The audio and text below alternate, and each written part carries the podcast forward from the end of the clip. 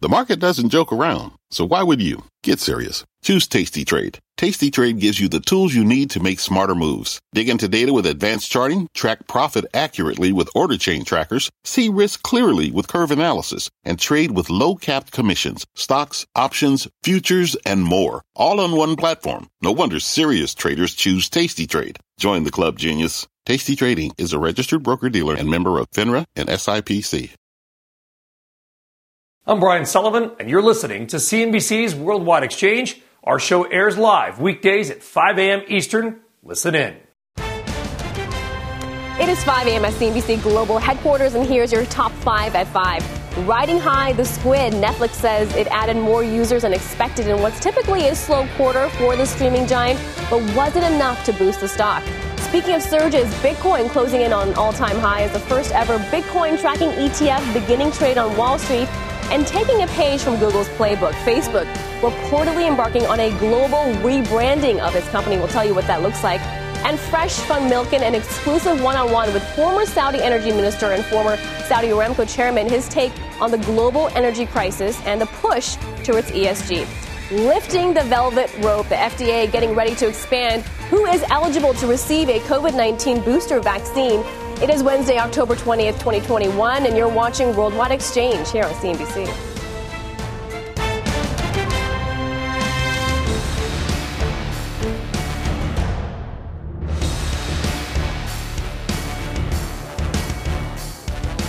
Good morning. I'm Seema Modi in for Brian Sullivan at this hour. Let's kick off Wednesday with a look at U.S. stock futures. We're basically mixed at this point with the S&P 500 uh, up fractionally, the Dow Jones Industrial up 13 points, the Nasdaq right now indicated lower uh, by around eight points. The yield on the 10-year has been a been fo- has been a big focus ahead of the Fed meeting. Let's take a look at what we're yielding right now: 1.64 percent on the 10 year yield. Cryptocurrencies captivating the attention. It's now hovering, Bitcoin that is, below its record all time high just one day after the public market debut of the first Bitcoin futures ETF. We're looking at Bitcoin trading slightly lower, but still above 64,000. And your stock of the morning right now is Netflix. This morning, after posting solid beats on earnings and subscribers, adding 4.4 million new paying users in the third quarter versus the expected 3.8 Sales were in line. Much more on this and the success of its hit Squid Game later this hour and why the stock is down about 2% here in extended trade. Around the world we go now, a mixed picture overnight in Asia and a very busy morning for Europe. So let's send it over to Julianna Tatelbaum in London for a look at what's moving in Europe. Julianna. Good morning. It certainly has been a busy morning on the earnings front. And in terms of overall trade, we started out um, really mixed picture for European stocks. But over the last hour or so, positive momentum has been building, and the majority of regions now are trading higher. So the Swiss market out in front, nearly a nine tenths of a percent higher. Still a little bit of red on the board for the CAC 40 and the FTSE 100. But overall, we are seeing uh, investors put more money into the market. Now, speaking of earnings, let me highlight three of the reporters this morning, three of the big ones. Nestle has raised its full year outlook, now expecting up to 7% organic growth. Nestle shares trading toward the top of the Stoxx 600, up 3.4%.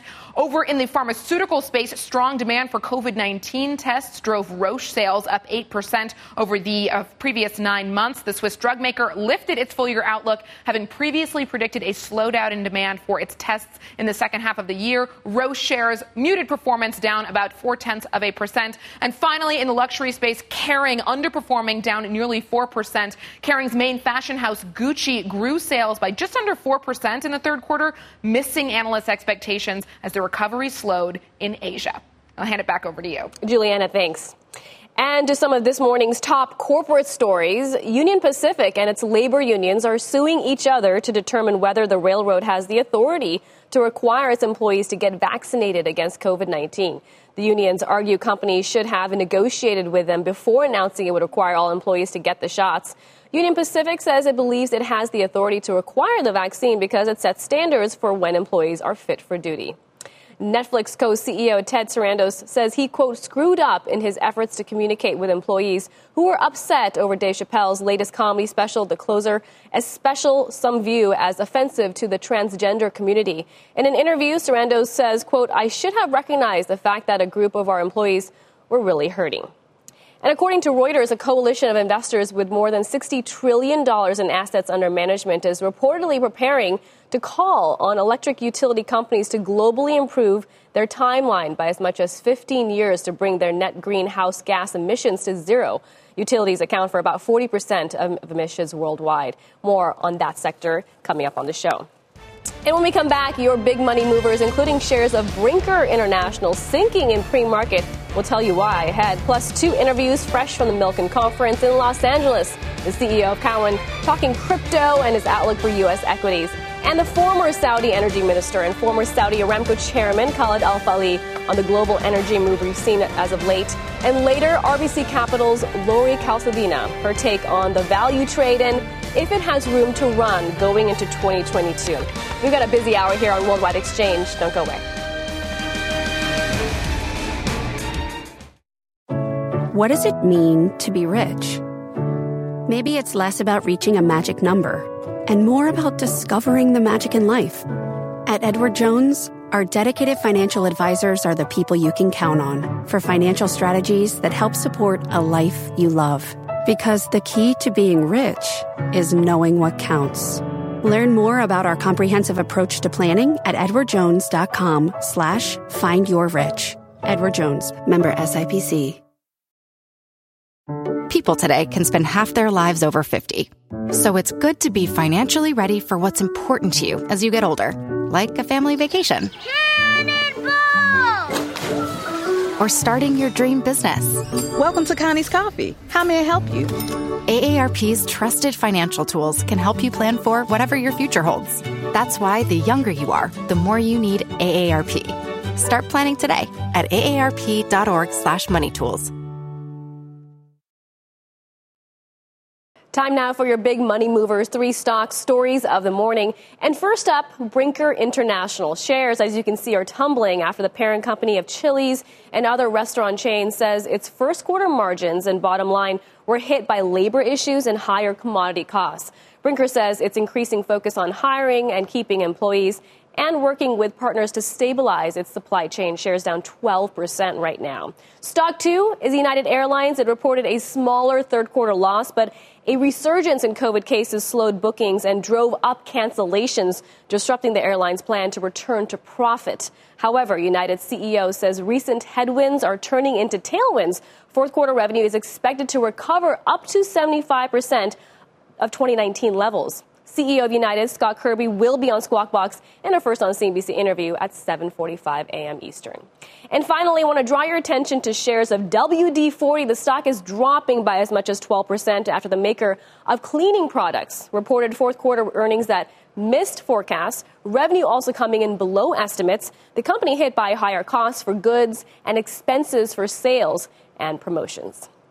Market volatility, economic uncertainty, and wavering sentiment are all leading to more investor anxiety. That's according to Investopedia, which has been surveying its millions of daily readers for the past 18 months on sentiment, fears, and what they are doing with their money.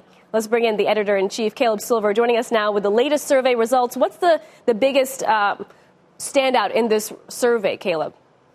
Good morning and good to be with you. And investors called a little bit of a hang, high anxiety with some turbulence. You mix those two together, and investors are waving the caution flag according to our readers. And as you said, we've been surveying them since really before the pandemic began. This is the first time back besides April of 2020 when they felt really cautious. So we have about 45% of our readers who are uh, somewhat to extremely worried about the stock market right now. 34% are expecting a significant drop in the next six months. That's up 10 percentage points since the last time we surveyed them in August. 25% say they're investing less now than they were back in May, and only 15% say they're investing more. We have a lot of folks moving to cash as well. Caleb, that's interesting. What do you think is behind this investor anxiety? Is it the Federal Reserve, the prospect of higher interest rates, the supply chain issues that many companies, including Procter and Gamble um, and the travel companies, are referencing as of late?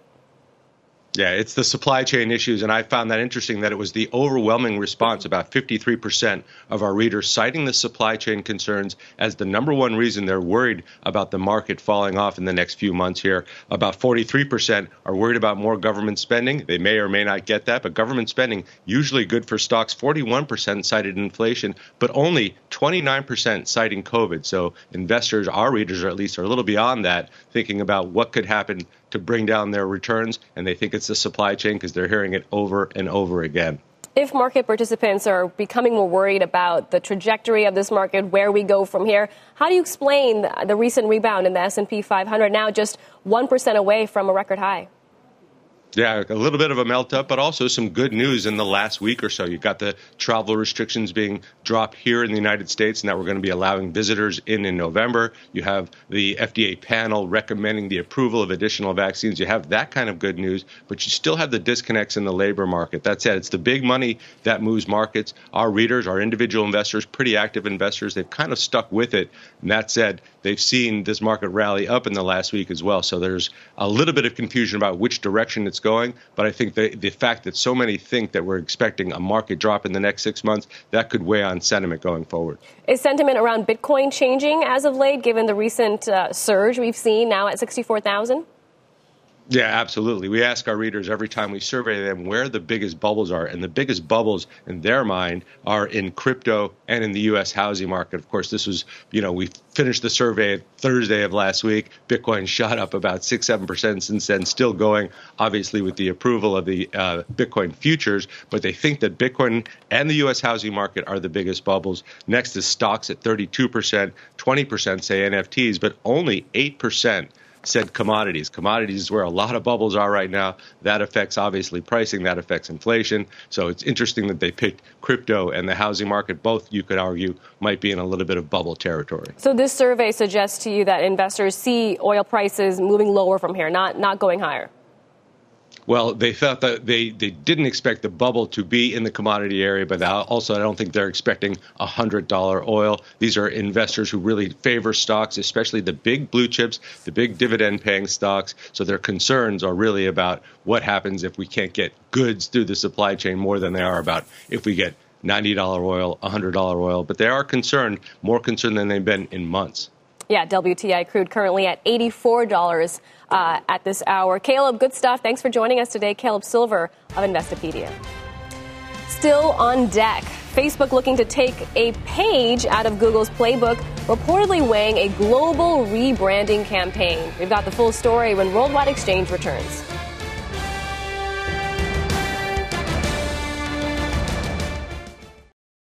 This podcast is supported by FedEx. Dear small and medium businesses, no one wants happy customers more than you do. So you need a business partner just like you. Like FedEx, who understands your passion for serving your customers because they have the same commitment towards you. That's why FedEx offers you picture proof of delivery, packageless and paperless returns, as well as weekend home delivery to 98% of the U.S. on Saturday and 50% on Sunday. See the FedEx service guide for delivery information. What's more, FedEx Ground is faster to more locations than UPS Ground. Trust FedEx for timely deliveries. See what FedEx can do for your business. Absolutely, positively FedEx.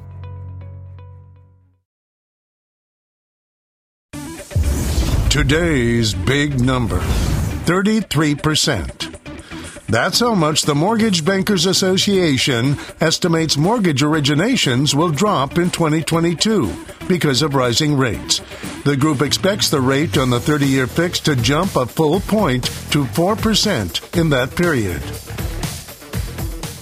Welcome back. The 24th annual Milken Institute Global taking place this week in Los Angeles. And our own Brian Sullivan is there on the ground. He caught up with Cowen CEO Jeffrey Solomon, asking him about getting people back in the office and his outlook on stocks. What's your plan to get people back to the office and also business travel? Everybody's like, it'll never come back. Looks like it's back here. What's your plan as a boss? Yeah, so we'll be back with a degree of density, probably beginning more in November. Uh, I think we, we wanted to see how the Delta variant played out, and I think it's uh, we'll be back. We'll be vaccinated only in the office. Uh, and it's really important for people to start to gather again and reconnect. What about getting on a plane? Uh, if people want to get on planes, they're free to do it. And if clients want to see us, we'll be out. That's, that's part of the business. I, I don't think it will quite be as intense as it used to be. So So there'll be elements of our business that won't require in person meetings, like drafting sessions for IPOs. Not, it's hard to make the argument that everybody needs to be sitting in the same room. It's been incredibly efficient with everybody not sitting in the same room. So yeah. I think there'll be elements of our business that will change and that won't go back to that. But there's nothing like seeing people in face to face and making that kind of personal connection. So I do think business travel will be back to some degree. All conference long, we've been talking to people about how they feel about the markets, whether it's on camera or in the hallway here. The consensus, and I'm going to summarize dramatically here, Jeff, okay. seems to be I can make the bear case for stocks, but it wouldn't matter. Everybody seems to kind of just be like resigned, almost frustrated by the fact that stocks are most likely headed continued higher. What's your market view? You know, first of all, I think there'll be volatility. We, have got we've got some pretty big events occurring between now and the end of the year. We've got to make sure that infrastructure gets done in some capacity. That's a big unknown. There'll be what goes in that bill, what doesn't go in that bill. The market's going to want to watch that. I think the Powell renomination discussion will be an interesting one for the market to digest, um, just because it's an unknown.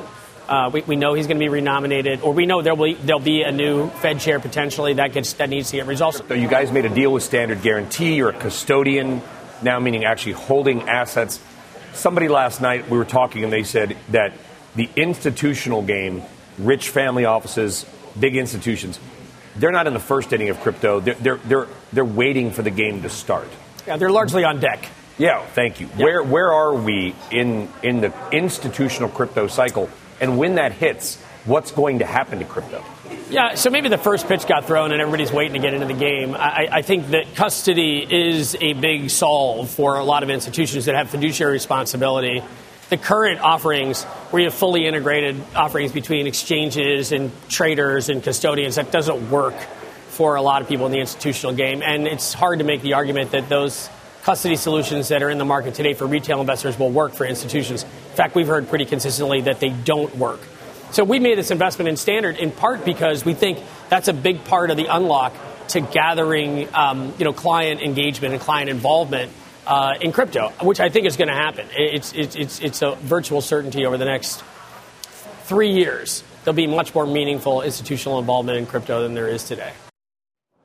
Interesting to hear what Solomon had to say there on crypto. Worth noting, Bitcoin uh, now up about 31% just in the last two months. Our thanks to Brian Sullivan and Cowen CEO Jeffrey Solomon. Ahead here on Worldwide Exchange, much more from Milken, an exclusive one on one with former Saudi Aramco chairman Khalid Al Falih. We'll be right back.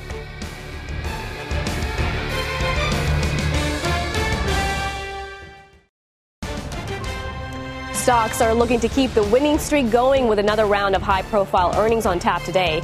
Tesla among those set to report as the EV automaker's shares march back towards record highs.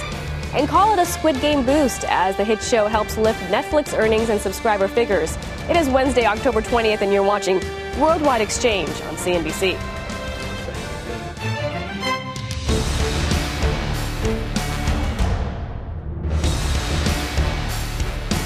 Welcome back. I'm Seema Modi in for Brian Sullivan on this Wednesday. Here's a look at stock futures. We are halfway through the 5 a.m. hour in New York, and stocks did close higher yesterday with the S&P 500 posting its fifth straight winning streak thanks to strong earnings, those better than expected numbers from Johnson & Johnson. Right now, futures are indicating a lower open, but just marginally. The Nasdaq down 8 points, Dow Jones lower by 2 points. We are keeping a very close eye on the price of Bitcoin. We were just talking about it hovering just below its all time high of $64,899. That is a level that it hit back in mid April. It's currently trading right around $64,034 here, as you can see, uh, slightly higher now. This, of course, coming one day after the ProShares Bitcoin Futures ETF went live on the public market. This is the first ETF of, of its kind.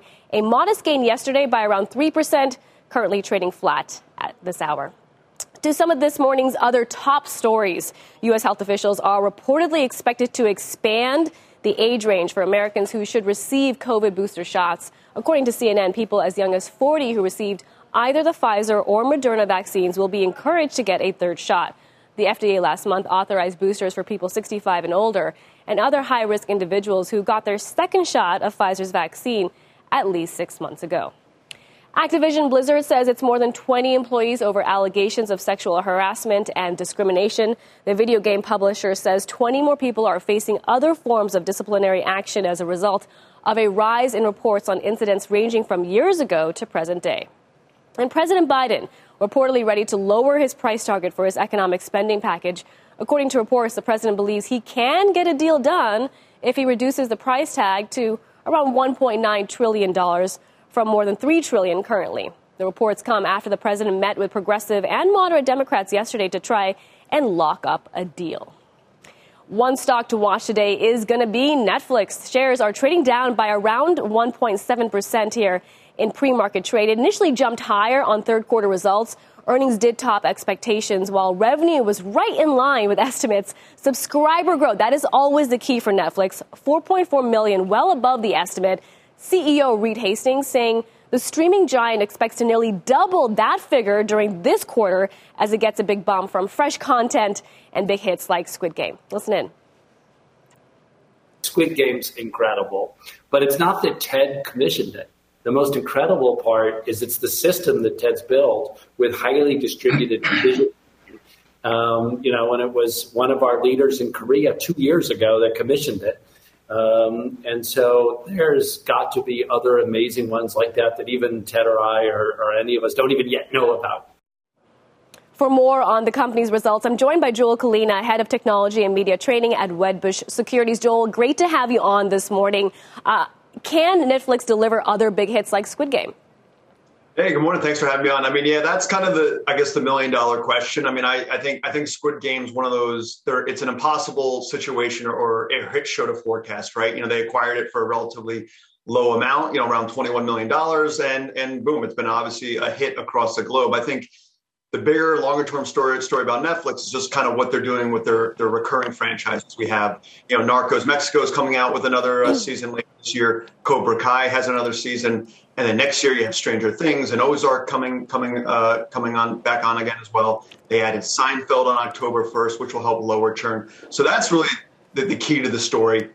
Just their continued success to reinvent, you know, their content. And obviously, they recently announced an acquisition on the video game side which is a way to kind of keep them relevant with the, the Gen Gen Zers of the world as well. So, I mean, it's clearly Reed is is aware of the challenges, aware of the competition, and, and Netflix just seems to be one step ahead of the curve. And and and I think with Squid Game, that kind of just highlights how early they've been in terms of non-English. Uh, content production and acquisitions. Yeah, looking at subscriber growth, most of the new subscribers that were added this quarter came outside the U.S. Joel, uh, Asia Pacific region contributing 2.2 million in paid net new subscribers. What do you make of CEO Reed Hastings' international strategy, his ability to continue to get new customers to, to join Netflix at a time when there's competition, there's concerns about pricing power, and whether uh, customers in some of these markets across Asia will, will spend uh, money to, to, to get a Netflix subscription when it's much cheaper to log into some of the domestic ones in their respective countries? Yeah, that's that's going to be the one kind of issue, and, and that's why you're seeing this sort of you know that you, you, highlighted earlier, the pullback in the shares. You know, the sell the news reaction we're getting right now. It kind of highlights there's signs of saturation in in more developed countries. I think uh, in U.S. and Canada together, they only they've only added 88,000 subscribers year to date, um, and and clearly they're going to have to rely on growth from those lower ARPU countries. And that's going to be the one problem. I still think there's there's pricing power in the model in North America, Western Europe. Um, but that's going to be the interesting to see over the coming kind of 12 to 24 months. Will do they have the wiggle room to kind of raise prices? You know, in, in India and in kind of Southeast Asia, where they are kind of you know again acquiring that growth, but it's coming at a lower ARPU. So that's going to be kind of the wild card to the story. And I think that's why one of the reasons why the, the stock is lower um, again, signs of saturation, developed world, a little bit of sell the news reaction, right. and you know higher content spend in Q4 as well. But there are a, an overwhelming number of buys on Wall Street uh, when looking at Netflix, and we've seen shares pop by as much as 20 percent in the past two months. As you point, you know, stock is down right now. What are you recommending clients? Do you buy on weakness? Do you wait this out? Or what's the trade? I mean, I, I, actually heard it on your program last night. I think on, on Fast Money, one of the panelists. Mm. So I can't really take credit, but I thought it sums up really well Netflix very rarely do they come out and overpromise and under deliver. They do the exact opposite. So I think that eight and a half million sub number, for Q4 and, and, one of their strongest content slates uh, ever, according to them, for the quarter, is is is to me a reflection that they could easily surpass that number. Which you know, so again, we may have to wait a little bit to you know to to get the stock working again to the upside. But I think longer term, you know, they're still the gold standard in, in, streaming. You know, every one of their competitors of late has kind of talked down their streaming subs from Disney uh, to Comcast with Peacock, Discovery as well. And you're not hearing that kind of tone from Netflix, uh, which is very bullish, free cash flow positive from 2022 and beyond. So the story is intact. Mm. Um, again, just may take a little bit more time for here. Again, given its relative outperformance over the past kind of two months or so. Yeah, trading at 627 a share. Joel, I want to shift to another tech name that will be in focus today, and that is Tesla reporting results after the bell. We've seen shares rise by as much as 50% since hitting their low for the year back in May, and now moving back towards that $900 level. Could these results help propel Tesla to, to new record highs? Yeah, I mean that that's it's, funny because it's a very similar setup to Netflix. You know, like you said, the stock's up 50 to 60 percent since they bottomed in May. Uh, clearly, the bar has been raised, but I think we're, we're kind of Tesla story is different. And I think longer term, you want to be buying it probably into 2020. I think you want to be buying in 2022. China demand last quarter, it, it was fantastic. And that was kind of the mm. highlight of their delivery number earlier in October.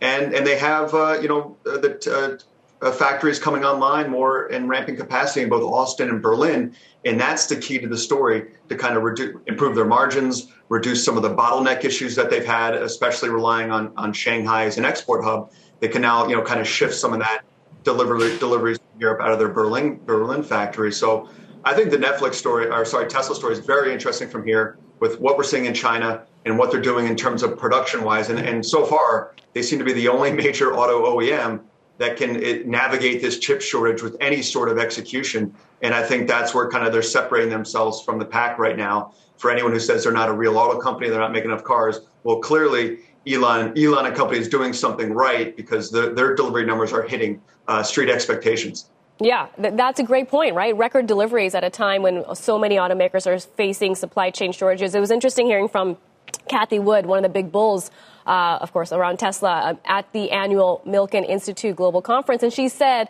it could at some point, Tesla could at some point be a part uh, of a new class of FANG stocks. Listen in. We just want our clients to be exposed to the next fangs, which are not going to be in the fang category, but the next fangs. And Tesla, Tesla is becoming a fang. You know, I think right. it'll end up uh, in that grouping at some point. Uh, so, uh, yeah, we would sell. So, our minimum hurdle rate of return expectation for a stock is 15% at an annual annualized rate over five years. So, a doubling over five years. Um, Tesla is about nearly a quadrupling over five years, so right. well within our range. What do you think? Is she right? Can Tesla join the the, the FANG trade? I mean, fair enough. She's she's been dead right on the company. And funny enough, she's actually been selling into the Tesla strength over the past month or so. In terms of the stock, you know, quadrupling or whatever numbers she throws out there, I mean, that's a little bit of finger in the air stuff uh, for me. And uh, you know, I wish she kind of focused on more Tesla stories versus kind of buying some of the lower quality names. She kind of continues to to add on to her losing positions. But I mean, yeah, that's I, I think the Tesla story, and, and we'll look back on 2021 and, and, really see where they separated themselves from the pack, and and and it just comes down to execution. You know, ramping at the right time, and, and then kind of I guess Elon just kind of doing what he's doing. He, we're, we're not hearing a lot of the nonsense that we've heard in years past. He's clearly just focused on kind of you know making great cars and hopefully uh, you know, capacity continues to ramp out of their new facilities. Yeah, and this broader focus on ESG, the ramp up of electric vehicles, that just in general puts more focus on, on companies like Tesla. Joel, good to see you today. Thanks for, uh, for joining us. Appreciate it. Joel yep. Kulina of Wedbush.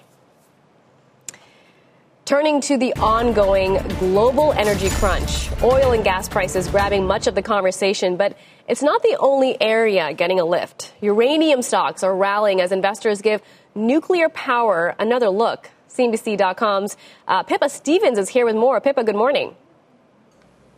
Hey, Seema, good morning. Well, after years of investors shying away from the space, uranium names are getting another look. The power crunch playing out in Europe and Asia is prompting conversations about what the future grid looks like, and some are betting nuclear power could play a larger role. In the spot market, uranium prices topped 50 bucks in September for the first time since 2012 according to data from UxC. Meanwhile, the North Shore Global Uranium Mining ETF and Global X Uranium ETF, two funds that track the space, have seen more than $1 billion in inflows this year. Both are up more than 20% for October, and the North Shore Fund, ticker URNM, has more than doubled this year. On a stock specific basis, the biggest winners this month are Australian microcap names Bannerman Energy and Vimy Resources.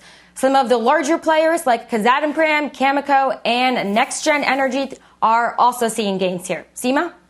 Big moves here. Pippa, I'm wondering, you know, retail traders are increasingly playing a more important part, a more important role in this market. And I believe they've shown interest in uranium. Is that still playing out, or who is driving this recent surge? Yeah, retail investors have certainly been part of this somewhat sudden interest in uranium, and we've seen mentions of uranium stocks spike across social platforms.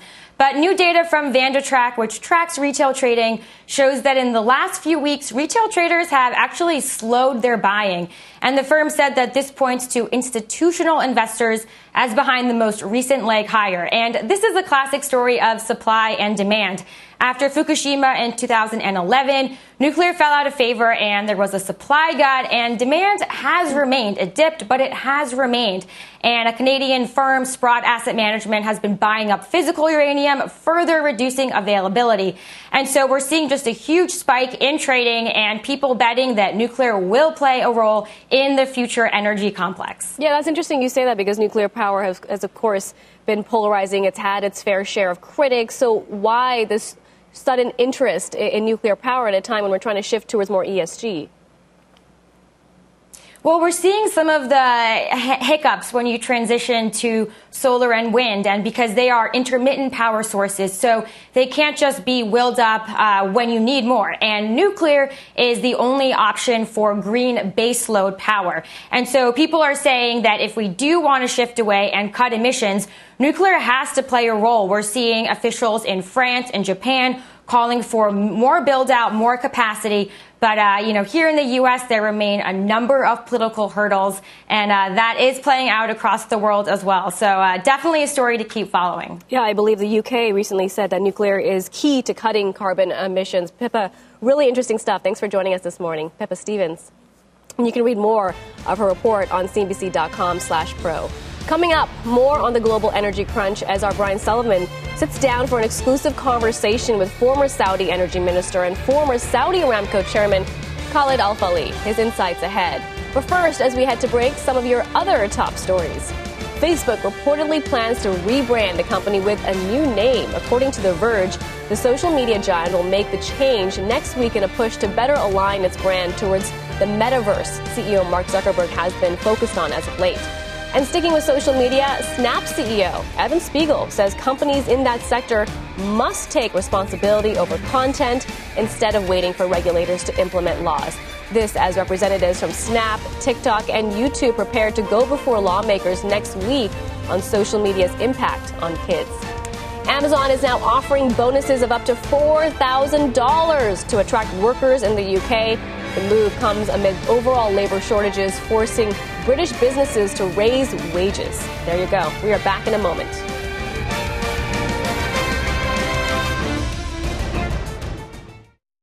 Welcome back. The 24th annual Milken Institute Global Conference is underway in Los Angeles, and the ongoing global energy crunch is a key topic of conversation amongst leaders there.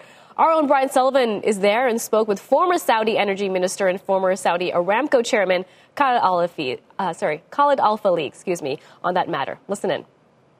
There are so many things that are happening in Saudi Arabia now around Vision 2030, but I, I do have to begin by asking you in your previous life as the energy minister, um, what's happening with global energy right now is nothing short of remarkable. We are seeing the possibility of real energy power shortages, uh, gas, coal, etc., in Europe right now. What lessons would you take from the energy transition that from Europe that the rest of the world and the U.S. could and should learn right now? Well, it's remarkable, but it's predictable. Uh, we've spoke about it for many, many years um, in Saudi Arabia that the world has to be cautious We have to invest in the reliability uh, and sustainability of energy for the long term, realizing that the transition is going to take decades and not years, and it's not a switch that you can turn uh, overnight. So we've been giving the wrong signals to the energy industry, whether it's uh, investors through the ESG mandates that they have been pushing towards, whether it's uh, policy uh, drivers that have been given. We have basically been, uh, with good intention, but sometimes idealistic uh, aspirations, trying to accelerate this transition uh, where, where, where just physics and, and the laws of nature would not allow it to happen. This is a multi decade transition that has to take place. We've stopped investing. Investors have been uh, basically given the signals to the industry not to invest, and, and the uh, energy industry have been you know, given back money to investors, whether yeah. it's buying back shares or excessive uh, dividends and not investing capital and sometimes taking capital and putting it in that slow growth uh, renewable alternative energies, which is good, but at the same time we have deprived the lifeblood of, of our economy of, of the needed investments. In Saudi Arabia, you know, with, with the wisdom of our leadership, we have been committing, committed over uh, decades and, and will continue to be committed to providing uh, sustainable, um, uh, adequate energy for uh, for the marketplace, but uh, one hand cannot do it alone. We need, we need the rest of the global community to heed the, the reality. It's not a warning anymore. It's, it is a reality because, uh, because of the squeeze on, uh, on supply. But the industry is powerful. It can it respond quickly. Uh, given, given, given the current situation. Well, a lot of people may not realize, Your Excellency, that you are an honorary Texan. You are an Aggie, Texas A&M. I'm proud of it. Uh, proud of it. and, and you look at what's happening in Texas now, uh, I know, gentlemen, I'm sure you know, Scott Sheffield, the pioneer, recently said if we start pumping more oil, investors will punish us. We need to give the money back, to your previous point. Do you think production in Texas is going to come back? I think it started to come back. I don't follow the energy industry anymore, you know, as much as I used to. It's in the good hands uh, of His Royal Highness Prince Abdulaziz, and he's doing a fantastic job. And and of course, uh, His Royal Highness uh, keeps a close eye and, and gives the policy uh, pointers to all of us in what we do. Uh, but, but I believe, uh, like I said, uh, the energy industry is very resilient, very innovative, whether it's in Saudi Arabia, in Texas, in Russia, elsewhere. I think you will see a response to the price signals, to the investor signals, and to the policy signals. What I would like to see is all of them aligned. The price signals is important, but it's not sufficient. Investors need to, to, to also realize that uh, ESG does not mean abandoning the most sustainable energy source that we have today. If you don't have oil and gas, you're going to be burning more coal, you're going to be you know, burning worse forms of fuels to keep people warm and to keep mobility going and, and, and uh, the, the, global economy going. So we do need to invest in oil and gas enough while also yeah. growing alternative forms like, like renewables, nuclear, and others which need to contribute. And that's part of Vision 2030, and part is so much of that. And you've got this huge sustainability initiative. You and I spoke on stage. 10 billion trees, I think, are going to be planted uh, in the Kingdom of Saudi Arabia. These bold goals. It's easy to put oil on a ship. Part of your plan and His Royal Highness's plan is sustainability, a switch to renewables. Can Saudi Arabia be an exporter of renewable energy as well? Absolutely. Uh, obviously, not as easy, not as readily as existing technologies for exporting hydrocarbons, whether it's crude oil or refined products or, or petrochemicals. But we believe through innovation, you can turn the endowment of renewables, which we're blessed with in the kingdom, both solar uh, and wind, into transportable fuels through chemical storage methods uh, today that, uh, uh that are ammonia, both blue and green ammonia, are readily. And, hydrogen. And, and, and, hydrogen, of course, as a precursor to, uh, to, to ammonia or methanol or other forms of, of liquid fuels that can be put on a ship uh, and in the kingdom, we're committed. The world's largest green hydrogen pro- project is being built in NEOM in Saudi Arabia, and that is at the heart of Vision 2030. NEOM is defining the future in terms of technology, livability, uh, energy, uh, sustainability. Uh, all of this is being today designed and, and, and you know, uh, and built uh, in, in, the kingdom and, and projects uh, like NEOM. And, and, like I said, within a couple of years, you will be seeing green ammonia, green hydrogen exported. We already are. Uh, have exported some cargoes of blue ammonia to Japan and, and other countries. Brian Sullivan there with former Saudi energy minister. A quick look at oil prices, which remain at multi year highs. Take a look at Brent crude. It's now up about 20% since, since September, trading right around $84. On deck, investors gearing up for another high profile day of earnings. RBC Capital's Lori Calvasina lays out why continued volatility in stocks could be a good time to buy. She'll tell you which stocks she has her eye on. And if you haven't already, follow our podcast. If you miss Worldwide Exchange, check us out on Apple, Spotify, or other podcast apps. We'll be right back.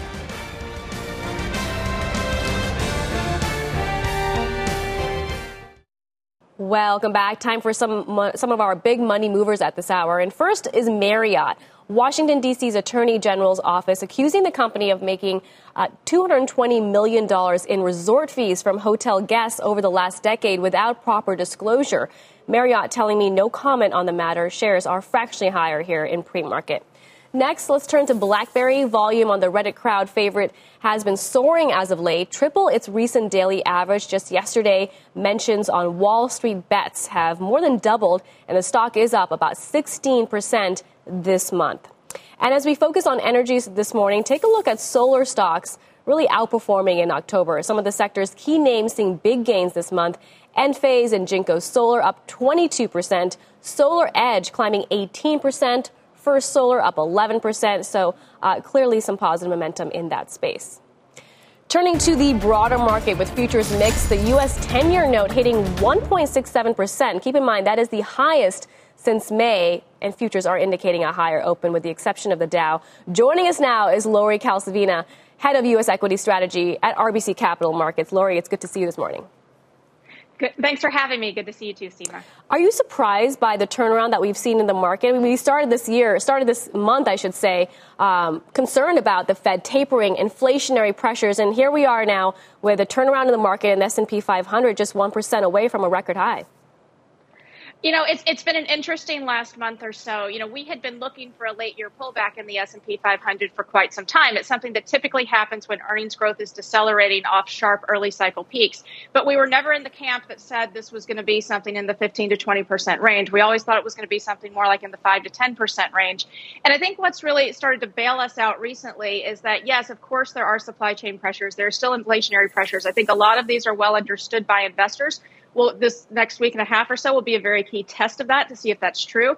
Uh, but I think what we're still hearing from companies is that appetite is very, very strong. Demand is very, very strong. And we still expect that next year we're going to be going into a hot economy. And the growth scare talk that fed some of that 20% drawdown type commentary, frankly, just proved to be premature.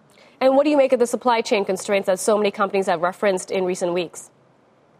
So, look, I, I, would not say that I think this is getting better right now by any stretch, but if you look at rate of change as opposed to level on a lot of different indicators, you're starting to see some hints, some glimmers of hope as we've described it. Um, so, if you look at the regional Fed surveys, delivery times, backlogs, and unfulfilled orders, they're still growing, but at slightly slower rates. If you look at freight costs, there's been a lot of noise in the market over the last couple weeks, how those have actually started to edge down We've tried to remind people in the freight costs in particular that global COVID cases are a leading indicator for freight costs by about one to two months. When we saw that decline in global COVID cases, it told us to look for some relief in freight costs, and that's exactly what we're getting. Jim Cramer last night on his show said, stop freaking out about inflation and look at the companies that benefit from it. He's recommending uh, folks to buy companies like Chevron and the big banks that do well in a rising rate environment. What do you make of that? I think that's great advice. We've been overweight energy and financials all year. We frankly did narrow our bet on the value reflation trade back in August. We pulled down materials to neutral. Um, but we like the energy and financial sector because they are part of this value reflation play. They tend to benefit when inflation expectations are rising and rates are going up and the economy is very hot. but they're not at the epicenter of these supply chain issues. So we, we do think the you know there's some light at the end of the tunnel there. But if you don't take that view, you're really not going to get sucked into that issue in energy and financials. Some of the big industrials are set to report later this week. We have Honeywell, Caterpillar, John Deere. Which names do you like best there? So we don't look at individual names. I'm a strategist. I'll get yelled at by my compliance mm-hmm. people if I give you stocks. But you know what I have been doing on industrials, we've been having a lot of conversations there about upward revisions. You've basically moved down to 28% upward revisions in the industrial space recently. So there are more downward revisions than upward revisions. It's a great barometer of sentiment on earnings in the space, but it typically bottoms out if you're not in a recession around 20% or so. So I'm really going to be watching those kinds of names to see, frankly, if these inflationary pressures, if these supply chain pressures are already baked in. I've, I've been hearing some chatter about that from investors, and so I think there's a good chance there is. Netflix reported last night. I know you can't talk about individual companies, but there was that yeah. strong consumer story that seems to be playing out with a company like that. And I'm wondering if you think that could be something we see from other consumer facing tech companies that get set to report from Facebook to Alphabet uh, next week. You know what's what's interesting to me about the consumer space broadly, um, and this isn't a comment, you know, sort of on those internet type names in particular, but if you look back in August, at kind of the late reporters that came out from consumer discretionary companies, we felt like we were hearing a lot about the supply chain issues that were plaguing some of the more goods producing ones. And at the same time, we were continuing to see, even though things like the University of Michigan sentiment data had plunged, we were still hearing the consumer companies back then telling us, you know what, the, the underlying consumer is in pretty good shape. Um, and the, I'll tell you, Seema, the thing that jumped out at me about the bank's earnings last week was that we had a number of companies talking about how much cash consumers have sitting on the sidelines, kind of the strength of consumer balance sheets, much stronger than what we saw pre pandemic. So I think the consumer's in fantastic shape going forward, and I think that really is a, a, strong underpinning support of this market for the longer term. Yeah, that seems to be what's really fueling the market. The S&P 500 now just 1% away from a record high. Tom Lee at Fundstrat uh, raising his year-end target to 4,800. He says we're now in a more risk-on environment. What's your uh, what's your year-end target for the S&P? So we're at 4,500 for this year. So we're kind of, you know, neutralish in the short term. We don't rule out further volatility. You know, it, it seems like the end of the year is here. There's a lot of time left in play, particularly on the policy side. But we're at 4,900 for next year on the S&P. So we've said if we do get further volatility between now and year end, we'd be buying the dip. We think longer term investors are still going to make money in stocks next year.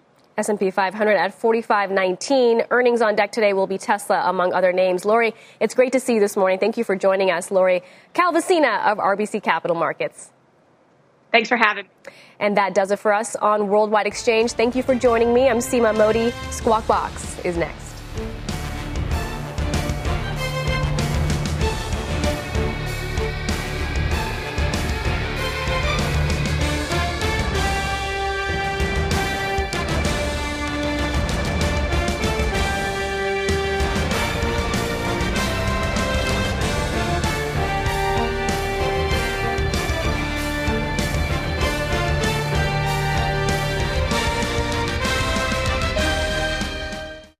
You've been listening to CNBC's Worldwide Exchange. You can always catch us live weekdays at 5 a.m. Eastern only on CNBC. This podcast is supported by FedEx. Dear small and medium businesses, no one wants happy customers more than you do. That's why FedEx offers you picture proof of delivery, packageless and paperless returns, as well as weekend home delivery to 98% of the U.S. on Saturday and 50% on Sunday. See the FedEx service guide for delivery information. FedEx Ground service is also faster to more locations than UPS Ground. See what FedEx can do for your business. Absolutely, positively FedEx.